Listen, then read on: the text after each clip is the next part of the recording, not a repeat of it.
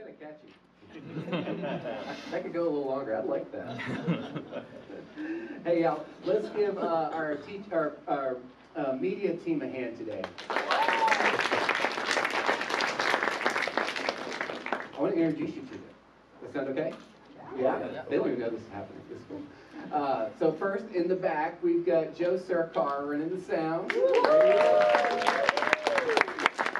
So Wes Otwell, who has to pay attention more than anybody here because he's running this thing. So we got Maddie Collins back there, the in between, setting everything up, making sure Joe and Wes have everything they need. Yeah. And hey, if you're here today, if you're on the media team, when I say your name, please stand. If you're not too embarrassed. But we've got uh, Annalise Collins. John Bond. Where's John? Yeah. And this one I not here, Tyler Smith. You guys miss Tyler? Yeah.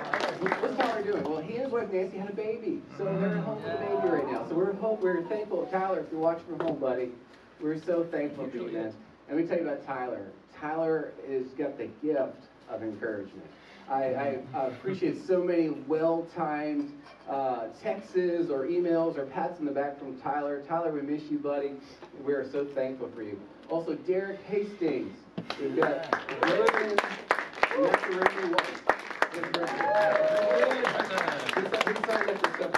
middle name, so I'm sticking with it. Uh, we have new to the team, Daniel O'Connell. He's in the back.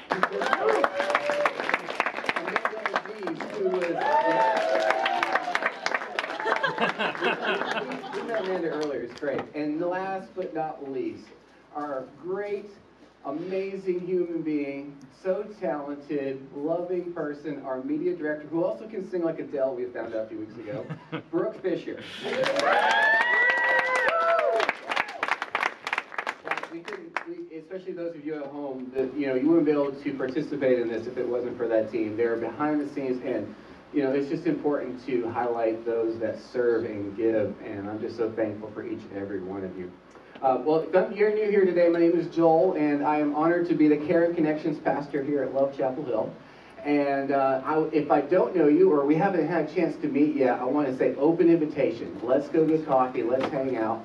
I'd love to hear your story. I'd love to hear what God is doing in your life. Or if you have questions, you don't know Jesus, and you have a place of uh, learning to understand what that actually means. Let's have that conversation. But that's what I'm here for. And, but I'm also honored today to bring the message today. Uh, but y'all, let's invite Jesus into this space. Lord Jesus, we thank you so, so much for your love for us. Lord, for each person that walked into this doors. Lord, no matter where they came from, what they've experienced, Lord, we're thankful for you loving them and bringing them into this place. Holy Spirit, we invite you into this area, Lord, that you open the ears and hearts of people here, Lord, to hear what you have to say, Lord. And you guide my words to say what you want to say to Jesus. Lord, it's about you. In Jesus' name, amen. Amen. Who are we? Right? We've been in this series. Uh, I feel like it's a little obligation. I'm week four or halfway between the series here, kind of catching us up. But we've been in this series. It is great, especially uh, if you're newer with Love Chapel Hill, to hear what Love Chapel Hill is all about.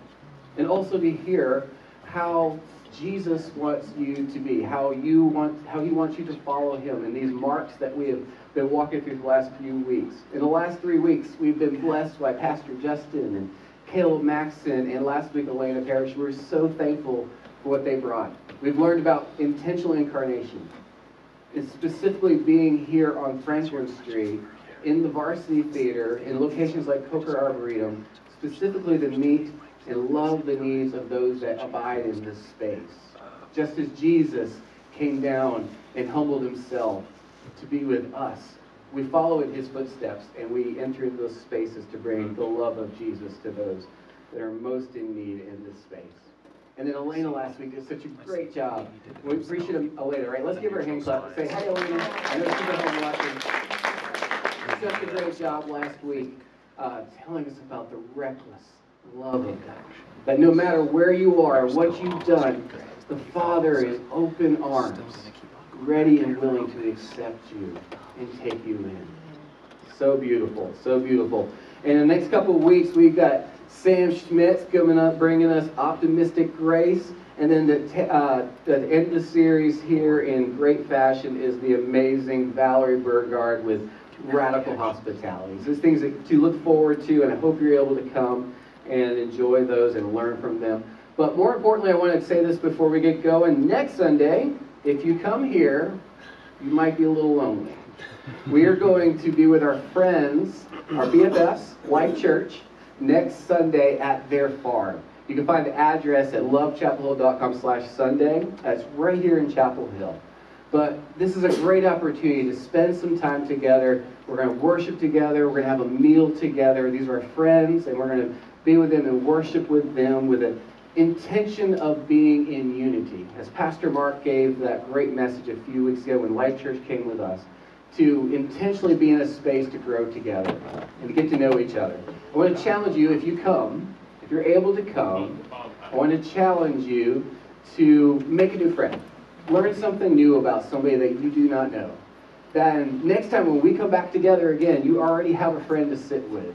And we start seeing the lines blur in our fellowships of believers and coming together in that great space. That's, that's your challenge next week. Today, today, we're talking about generous or courageous generosity.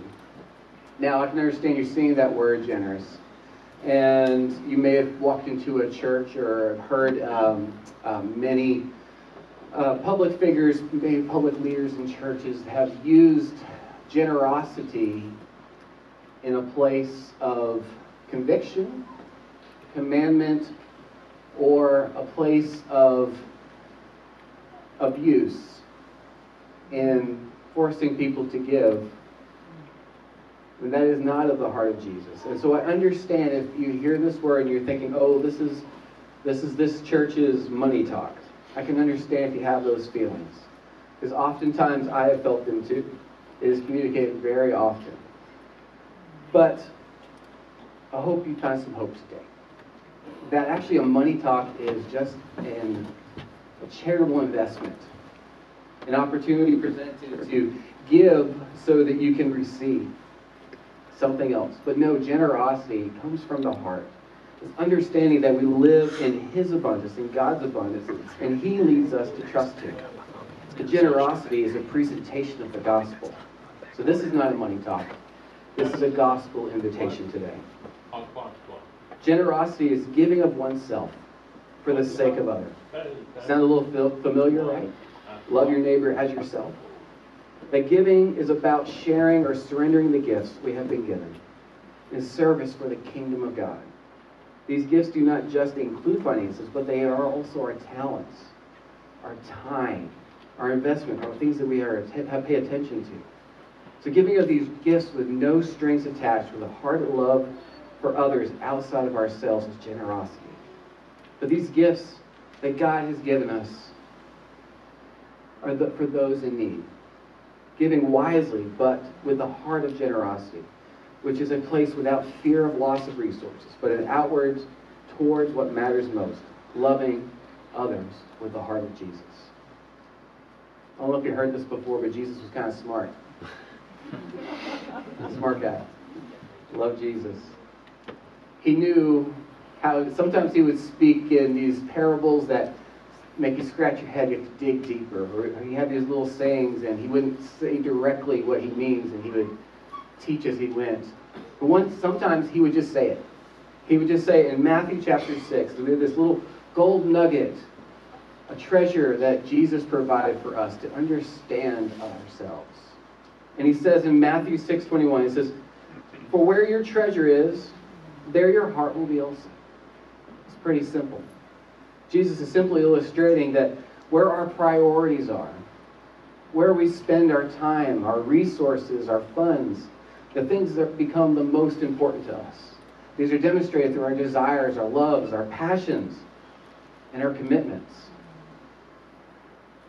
That our treasure is presented from an inside part of us, our heart. So what we express outwardly comes inwardly from our hearts. Jesus is pretty wise. So this is how we can evaluate ourselves. This is what Jesus is saying. how we can evaluate what is most important to us. Where are we spending our resources? Where are we spending our time? Where are we spending our funds? Even, even if it's very little, where is that going? What is most important?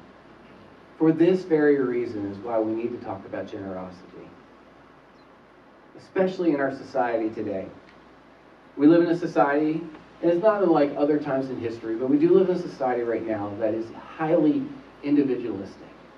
There's a recent Hofstede report that ranked the United States as the most individualistic society in all of the world, and it didn't even come close to anybody else. The problem with the individualistic society is that it hinders generosity. We are more concerned about doing what's best for ourselves, or what's best and most important to me, those around me, than seeing the world as a whole, or seeing each other as a whole. And now, with a, with a, a highly individual society, does come a lot of wealth and a lot of success. We have the best technology. We have bigger homes. We have the best entertainment options. Everything is bigger, better, and it's coming fast. But on the other side of that, and this is the part where the gospel treads against the stream, is that we measure ourselves on our accomplishments. Not just where what we are doing, but where our places in society. Let me give you an example. When's the last time, maybe the last somebody asked you, can you describe yourself? Or maybe you've asked somebody else, can you describe yourself? And I'm not saying it happens every time, but a lot of times people will jump to, you know, adding their LinkedIn profile. Oh, this is what I've done, this is what I do, this is my career, this is where my place is in my learning at school, or and these are my ambitions, this is what I'm going to do. Instead of going to places of what are your loves and your passions, what brings you the most joy. We feel like we have to express our place in society by our accomplishments. And in that, it creates a place of competition. And when we don't see it or, or, or know about it or not, when we meet somebody possibly in a similar field or a similar uh, uh, arena of where we are achieving for, and we hear that they're in a certain position, and we, ju- we judge our own selves. Like, am I doing enough? Am I good enough? Or maybe we're even judging ourselves or amongst others in the sense of, am I in a certain place in life? Am I meeting the expectations I have in society and on myself? And if I'm not, somehow I'm a failure. Instead of understanding of where we are, now where we are present in our lives.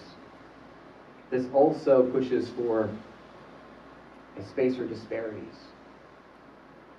Maybe the most uh, anti-generosity way of thinking is the myth of the American dream. Forgive me if I feel like I'm rubbing against something that's precious. I understand that. Because we live in this world. This is our society. But the myth of the American dream is that prosperity is somehow at the fingertips of everyone. That if we work hard enough, if we try hard enough, that somehow we will meet that. So when we meet somebody that we view that has not reached that, or they look like they're lower than us. Oftentimes we have the excuse of, well, I'm not sure why that's for them. They must have failed because I was able to do it.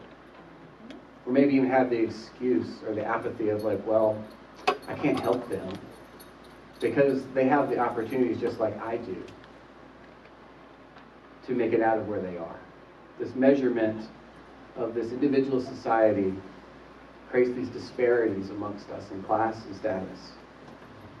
But generosity goes against that flow, leading to a new culture. And there's hope. I know that might have sounded a little down, but there is hope. And that is Jesus. That is God. From the very, very beginning of creation, God's generosity was expressed in creating this world and this universe for his most loved creation, humanity. God was the host, and we were his most loved guest. Now, humanity, given with the, the gift of free will for choice, chose the wrong choice. We live in that world where humanity wanted to find equality with God. In that sin, they fell. And in that fall, creation came with it. But generosity wasn't done. And that's when Jesus came. Jesus, who came and humbled himself, came to this world and came to a place of poverty. And he had a crazy message. He had a radical message of generosity that looked like telling people to sell everything they have to give to the poor and trust in their own trust their lives will be fine. Jesus spoke from a place that there was this abundance that was around everyone that somehow we would be provided for. If only we trusted in God. This mindset of abundance creates a space for us to live without fear of loss of our possessions or resources, as He is all we need. Jesus, now hear this Jesus' teachings were not anti wealth, they were pro generosity. He was leading people to a place, a position in our heart where our treasures, where our treasures are pointed towards things of Him, the things that matter most to Him, and that is each other, that is us. That is His most prized creation. This is what leads to a generous heart. But courageous generosity breaks the lie that we live in a world that there is not enough resources, that we must protect what we have as if God will not, God, that God will provide. That each of us can be generous. A place of where we are, not in competition with another, or what we give is not value, valued any different from when it comes from the heart. There's a great story here. Oh, actually, before I want to say this before we get to the story. And I understand in this room, there are many people here that have different levels of what we would consider wealth and resources. I want you to hear that there's no conviction for you, no matter where you are, there's no judgment. That the point of generosity is it comes from the heart, not the amount that's in our pockets. So there's something here for all to learn. And there's a great story Paul expresses. Paul expresses in the Second Corinthians 8 and 9. And to give a little backstory here before we get to this amazing letter that he writes, Paul is writing to the church in Corinth. The church in Corinth is actually a wealthy area, is a seaport, is a place where wealth was known. They had a lot of resources. The church would have had a lot of resources. So he's writing this letter to the church in Corinth because several chapters before in, in 2 Corinthians, there was this story of the church in Jerusalem so, the church in Jerusalem, Jerusalem is the place where the launching of the Christian church came. This is the place where Jesus died, he rose again, ascended to the Father, and sent out his church. In Acts chapter 2, which many of us in the story have read our Bible study on Tuesdays over the years. In Acts chapter 2, the beginning of the church is birthed here is the day of Pentecost when the Holy Spirit comes down and the church is built out. But the beauty of that, that verse, that, that we, we, get, we get rightfully so, very focused on the part of the Holy Spirit coming down and transforming lives. But the end of chapter 2, there's a beautiful picture of the church and how it started. The very early essence of the Christian church is a place where people would live together and they would share with each other whatever needs it would be. If you needed food, I had it, and here it's yours. If you need a drink, I have it, here is yours. If you need a coat, I have it, here is yours, this shared community of needs and generosity from the very beginning. So, Paul hears of the church in Jerusalem. It's been a couple decades since the launch of the church. He hears that the church in Jerusalem is coming under great poverty through famine and war. They're in a position of need. So, he goes on a fundraising tour. So, Paul has been going out and teaching and leading and planting new churches through the Greek and Roman world. And so he reaches out to his friends. He reaches out to these churches and he says, Hey, guys, our friends in Jerusalem, they're hurting. They're hurting. Can we help? Can we provide something? And he had a plan. He said, We're going to go, and I'm going to go, and I'm going to come meet all of you. And if you're in this, this is, this is voluntary. If you're in this, I'm going to come and we'll collect the resources. I'm going to take a leader from each one of you, your churches, and we're all going to go together and we can present this as a gift of generosity to the church in Jerusalem. Okay, so this is, this is the setting of the story. But Paul, along the way, hears that the church in Corinth, somewhere along the way, has either forgotten about, they had agreed to do this, they either forgotten that they were going to do this or it wasn't a priority. Either way, they had, he had heard that they had stopped gathering or hadn't even started gathering funds to give. And they had said they would. So, what does Paul do? And this is important. Is sometimes it's not necessary that what he says is some things he doesn't say. And in this moment, Paul writes this letter, and we're about to read it. But I want you to hear this that he comes from a position of teaching and encouraging instead of conviction and command or coercing. He could have done any of those things. He started the church. He could have said, hey, guys, come on. You said you do it, let's do it. Or guilt them or convict them. But no, this is what Paul does. He tells them a story. 2 Corinthians 8, we read chapter, or verses 1 through 5. It says, We want you to know, brothers, about the grace of God that has been given among the churches of Macedonia. For in a severe test of affliction, their abundance of joy and their extreme poverty have overflowed in a wealth of generosity on their part. For they gave according to their means, as I can testify, and beyond their means of their own accord, a begging, begging us to earnestly for the favor of taking part in the relief of the saints.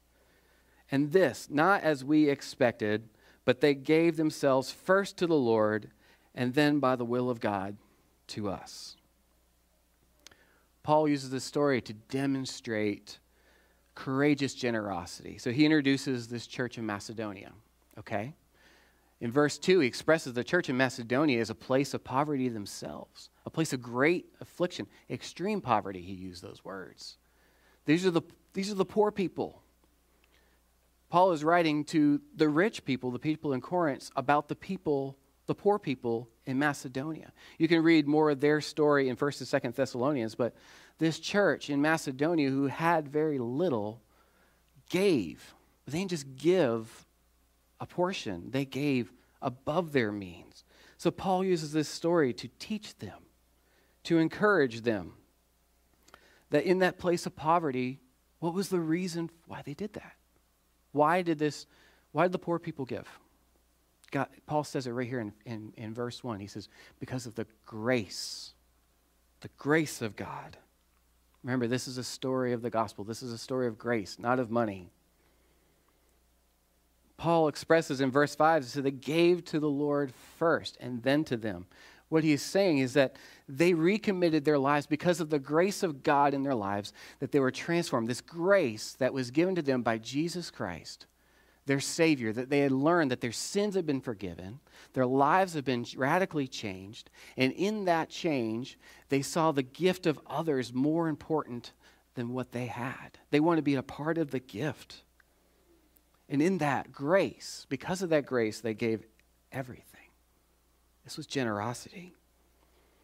It allows them to think outwards instead of inwards, that they see others' needs as important than necessarily their needs. And most importantly, they gave from a position of understanding that the abundance of God's provision is available to them. And that's how they were able to give, courageously generous. This gift to the Jerusalem church was poor to the poor, but they did it with joy and gladness. They did it because they, they were excited to be a part of the gift. For them, the benefit was the gift of being the giver, not of any other reward.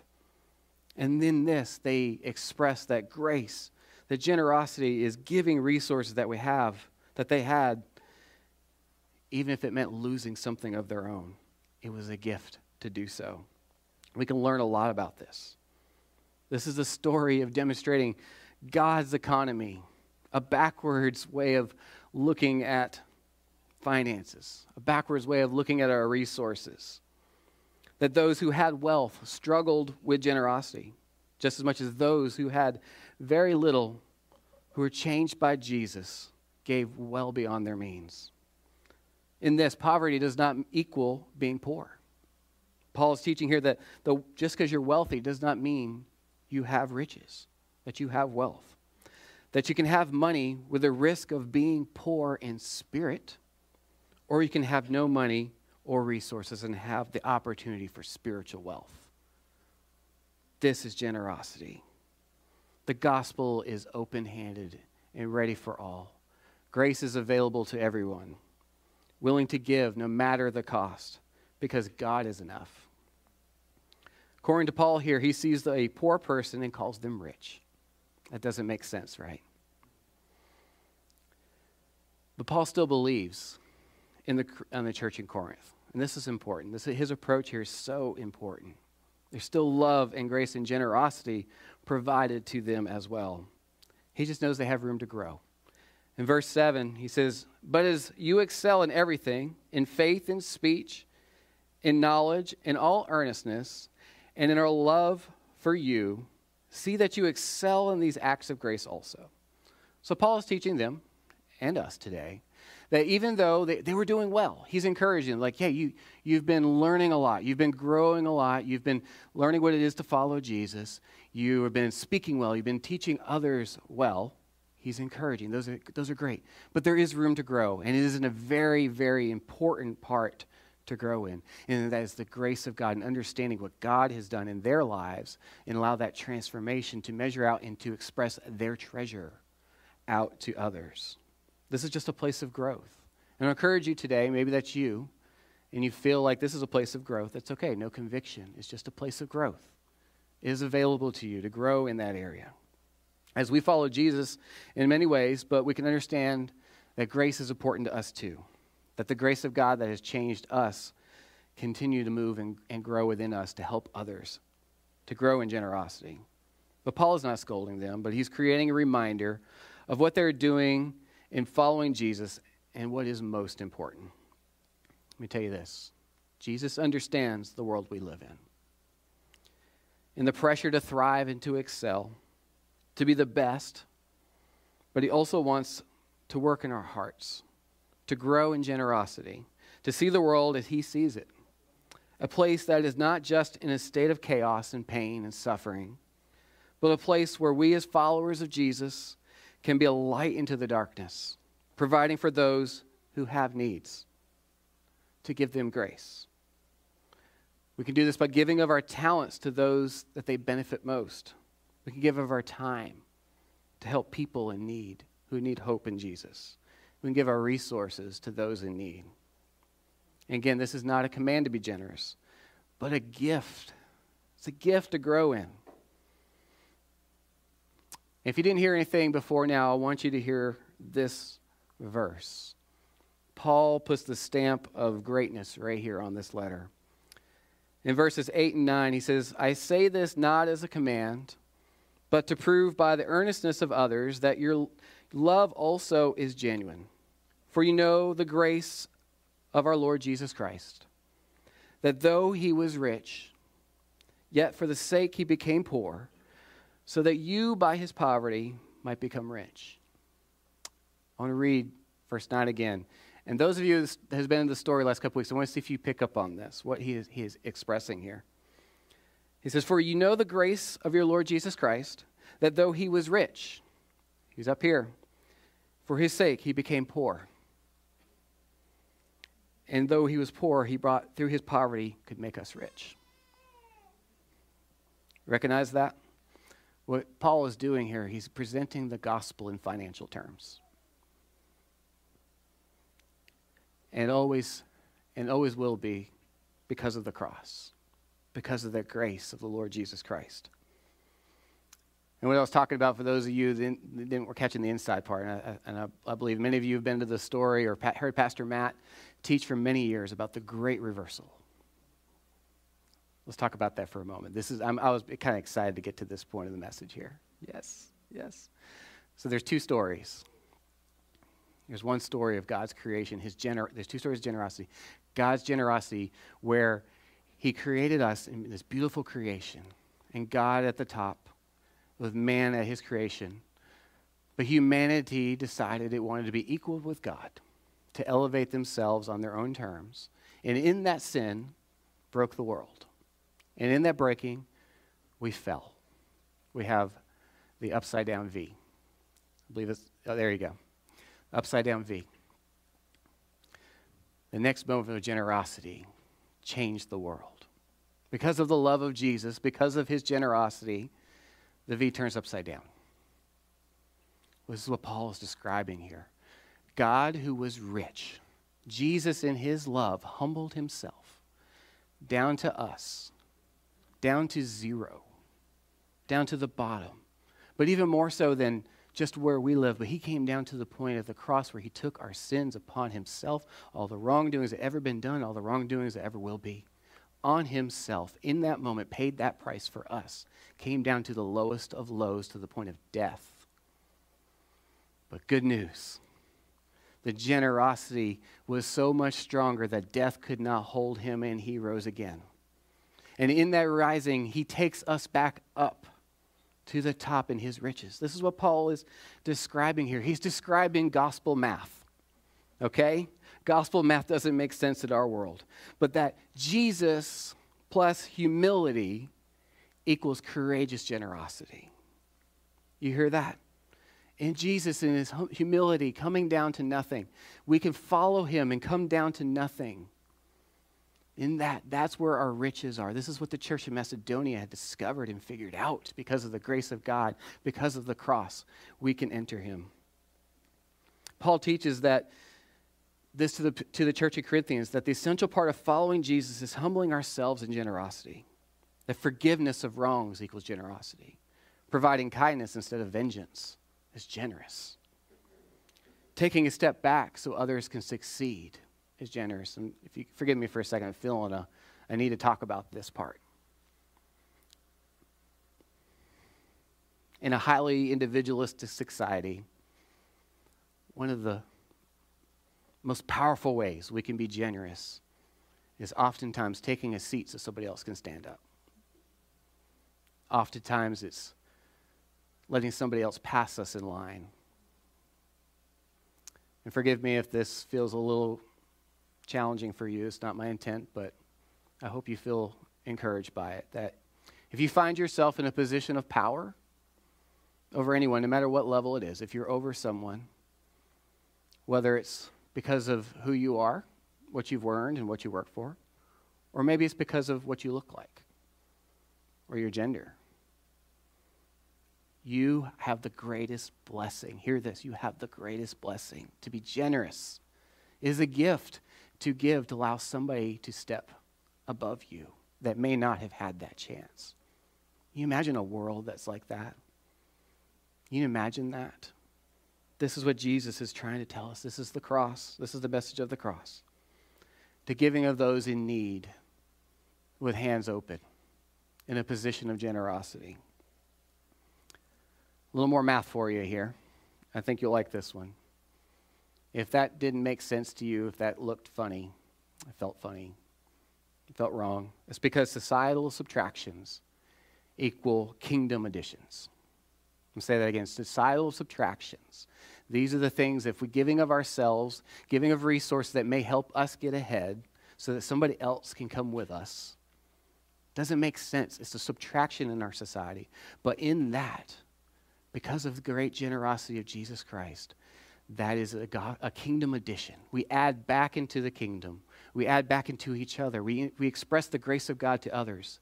Those who are hurting and those who are in need see somebody help them, love them with no strings attached. You imagine it's not just the item that was given, but it was the heart that was given behind it. Something they don't think they deserved, but yet was offered freely to them, just like Jesus did for us powerful. But Paul, he's not done with the Corinthians. He's just inviting them to grow in generosity. Maybe for you, today's your invitation. And I understand there's a lot of people here that are so generous. I love that. I see it I serve with you. I see it in your eyes. I see it in your hearts. I see it expressed constantly. So I know I'm preaching to the choir in many ways in this room. But if there is something in you and you feel like this is a place of growth, don't feel guilted. Don't feel coerced or feel commanded. This is an opportunity for growth. And today's your invitation. Today you're invited in. And I hope you hear that and I hope you feel that. This is a place of growth, no matter where it is. If, it, if it's starting small and growing from there, that's fine. If it's getting over uh, fears, give that to the Lord. Let the Holy Spirit guide and grow within you in that. But it is a place of growth, and that's okay. Start where you are. We have to ru- walk before we run, but we do it with Jesus. He is with you to trust in God that He will provide for you as you help others, I know is a big leap. But it is a growth pattern, and it will change you, just as we saw in the church in Macedonia. And I understand you might have questions okay, I want to give, I want to be generous, but what do I give? There's a lot of uh, we don't have time today to talk about tithes and, and such, but I do want to hear this because Paul's not done here. He's talking some more here, and he, he's going to help us out. In verse, uh, in chapter 9, verses 6 and 7, he's still writing to the Corinthians. He says, The point is this whoever sows sparingly will also reap sparingly, and whoever sows bountifully will also reap bountifully. Each one must give as he decides, and in his heart, not reluctantly or under compulsion, for God loves a cheerful giver. So Paul is saying here the amount of generosity is to give, uh, is that we give is also how we see the grace of God expelled. So it's not a give so I can receive more. That's not what he's saying here. He's saying the more we give, the more the grace of God we see in around our lives. If I give to someone in need, I have the gift to seeing what that does, how that transformation. That's, that's what he's saying. The more we do this, the more we see the grace of God. And the less we do, the less we will see. And so that is up to us and how much we want to experience that in that generosity. And that the amount, again, we're coming back to, he's, he's repeating what Jesus is saying the heart of where our treasure is. He's saying, seek your heart. What feels good? Where are you at growing wise? Where, where, are you at in the point of generosity and feeling good about the situation? You see the need, you see the place you can serve, you see the place, the talent that you can provide, and search your heart. And that's what he's saying. Search your heart. It's not about a dollar amount, it's not about a specific amount of time. It's about what you are growing in your heart. And he does he challenge you to continue to grow in that. But don't feel pressure in that. I think there's a lot of pressure put on us to do to give well and beyond constantly. Sometimes it just follow the heart. Follow the heart where it goes. And that's what Paul's encouraging. Because courageous generosity means that we give both wisely and freely discerning what to say yes to, and then giving without strings. So once we give, it's open hand position. Once we give, we put our hands out. It's out. We're not putting it back. We're not hesitating. We're giving out, and it's gone. We give freely, no strings. That's generosity. Ways we can be courageously generous is simply look around. The Holy Spirit will point out the needs. You will see them. And in those spaces, sometimes look for places you can serve. There's many places in this community. Those of you local here in Chapel Hill, there's many places, and I know many are in Durham. There's many places that need help. Serve your time. And I'm so thankful for all of you that serve here at Love Chapel Hill. There's always opportunities, again, to serve and grow as well here. There's a space of giving of talents, and I think sometimes it's not thought of much in generosity, but giving of our talents. We live in a very highly educated community. Recently, I felt a challenge, and I'm presenting you a very specific challenge today because I felt the Holy Spirit for this specific message to express this. I don't know who needs to hear this. Maybe it's many, maybe it's just me, I don't know, but I'm going to express it. A few weeks ago, I was on, or last week, I was honored to go to the State of Chapel Hill presented by the Chamber of Commerce. And they present a lot of data and a lot of great things. That Chapel Hill's awesome, and Orange County is doing great, and you know these are places to grow and learn. Sure, there's one thing that stuck out to me, and I, I, honestly, it's the only thing I kind of remember. And I'm going to challenge, present this challenge to you as well. As many of you know, a pandemic has hit, right? And it changed things, especially our school systems. I know we have many teachers in here that can express that. That many children are not meeting re- uh, reading grade requirements to be successful. They have significantly dropped because of the interruption in education over the last couple of years. Now, our teachers do an amazing job trying to catch that up. But in a place of schools, if you remember, if you, when you were there, those of you who are not still there, I'm assuming everybody has graduated, but that is a place of great disparity amongst students. That if you get a little bit behind, they, they just keep going.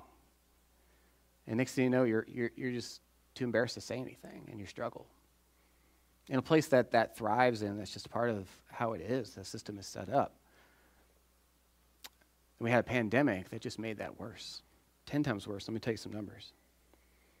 In Chapel Hill schools, and this is what another thing I learned that if a child can read up to grade level by grade three, the percentage is enormous of their success graduation, college, self esteem.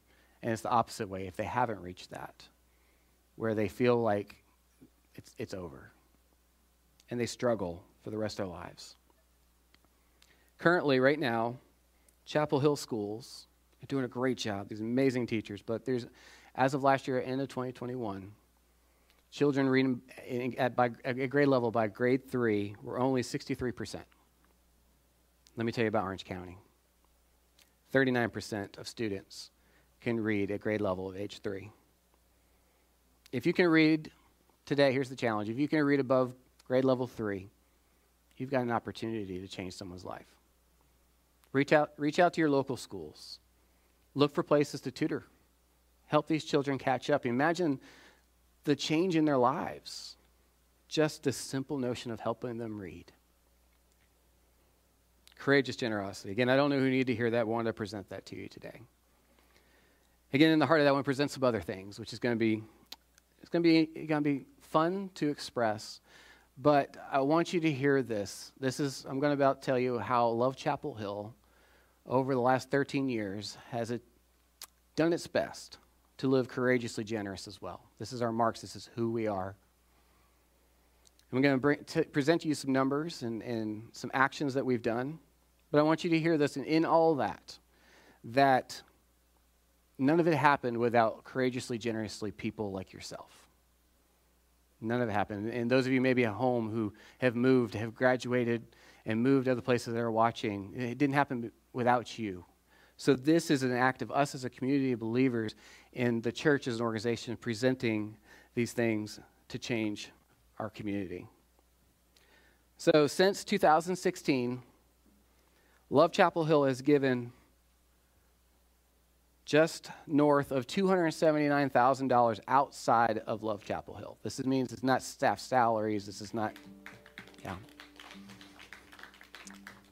It's not staff salaries. This is not the microphones. This is not the equipment. It's not the rent for the building. This is outside of Love Chapel Hill. That's a lot.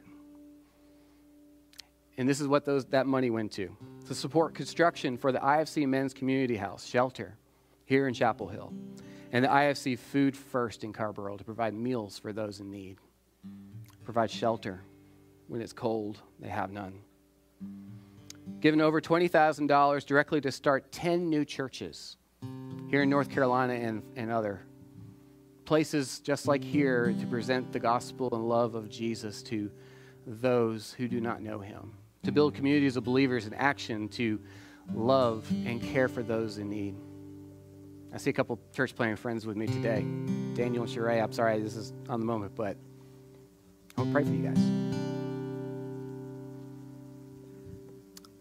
Lord, we're so thankful for the church planners that go into spaces that just like you sent Matt and Justin 13 years ago to this location.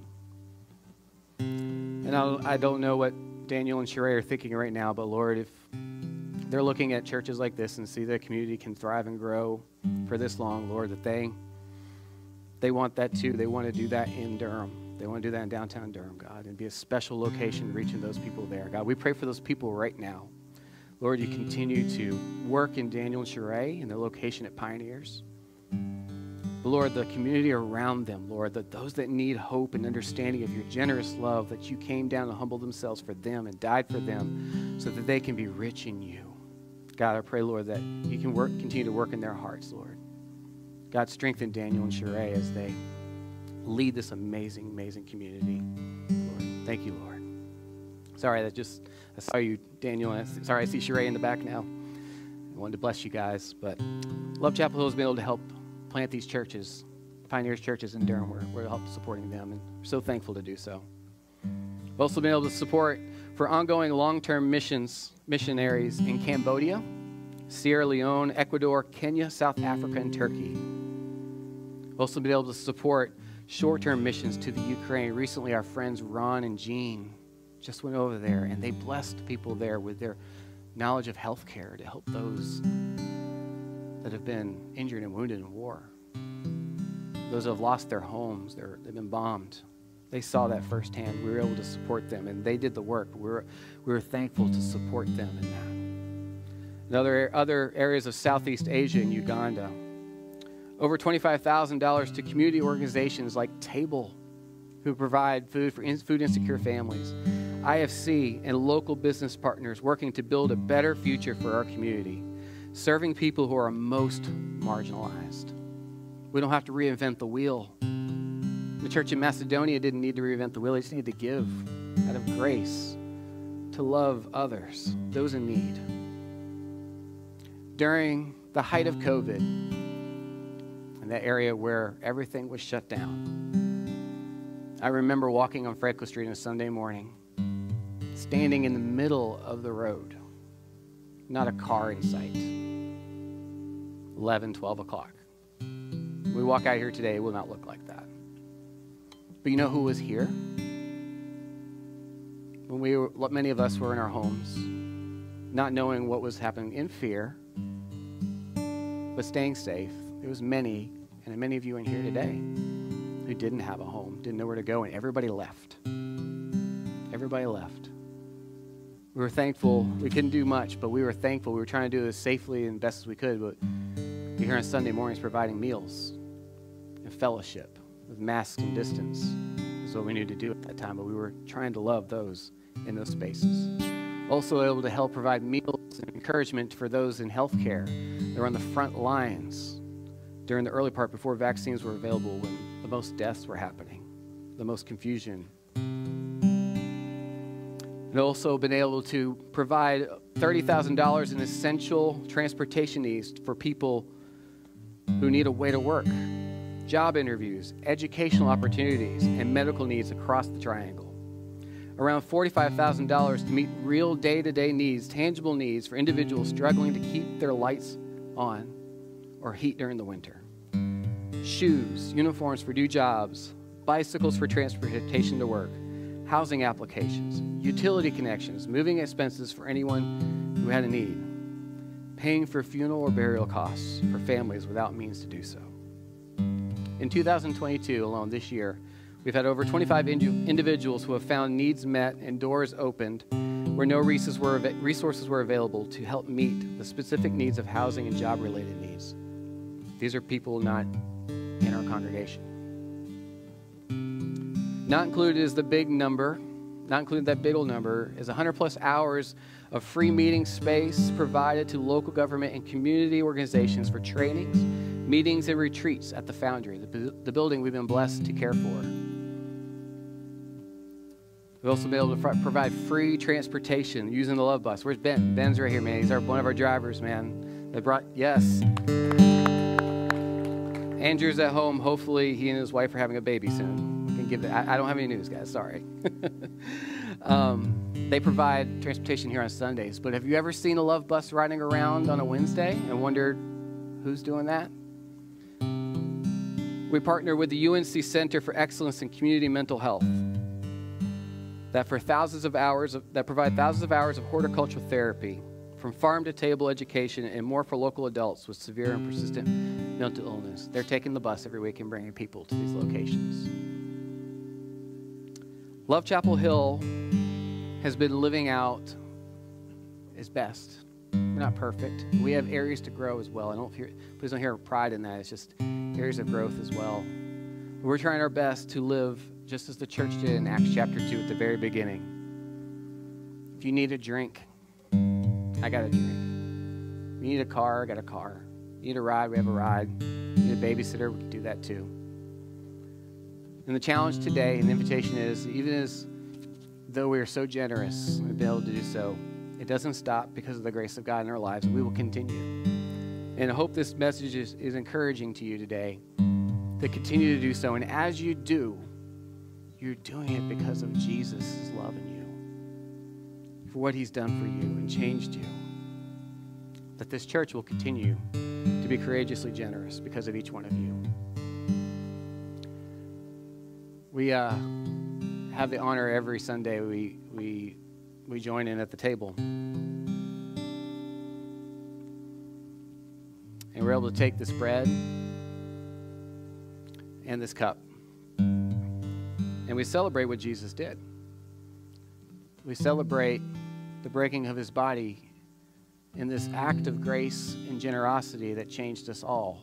I don't know how each one of you came here today or, the reason.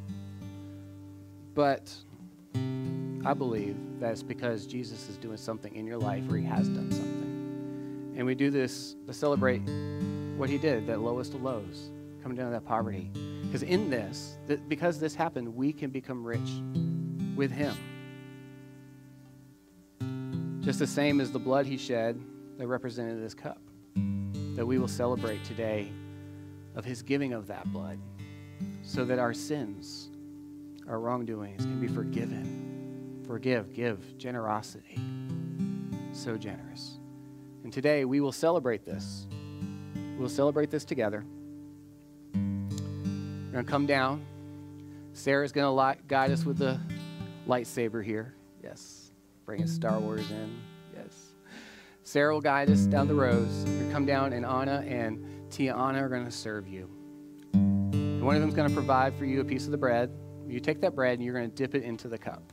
And as you do so, I want you to think about the generosity of Jesus, the grace of God that is in your life. And what you leave here today, in that memory, go out today. Open hands. See the needs, provide the need, grow in it, no matter where you start or where you come from. Giving is courageous generosity is available to you.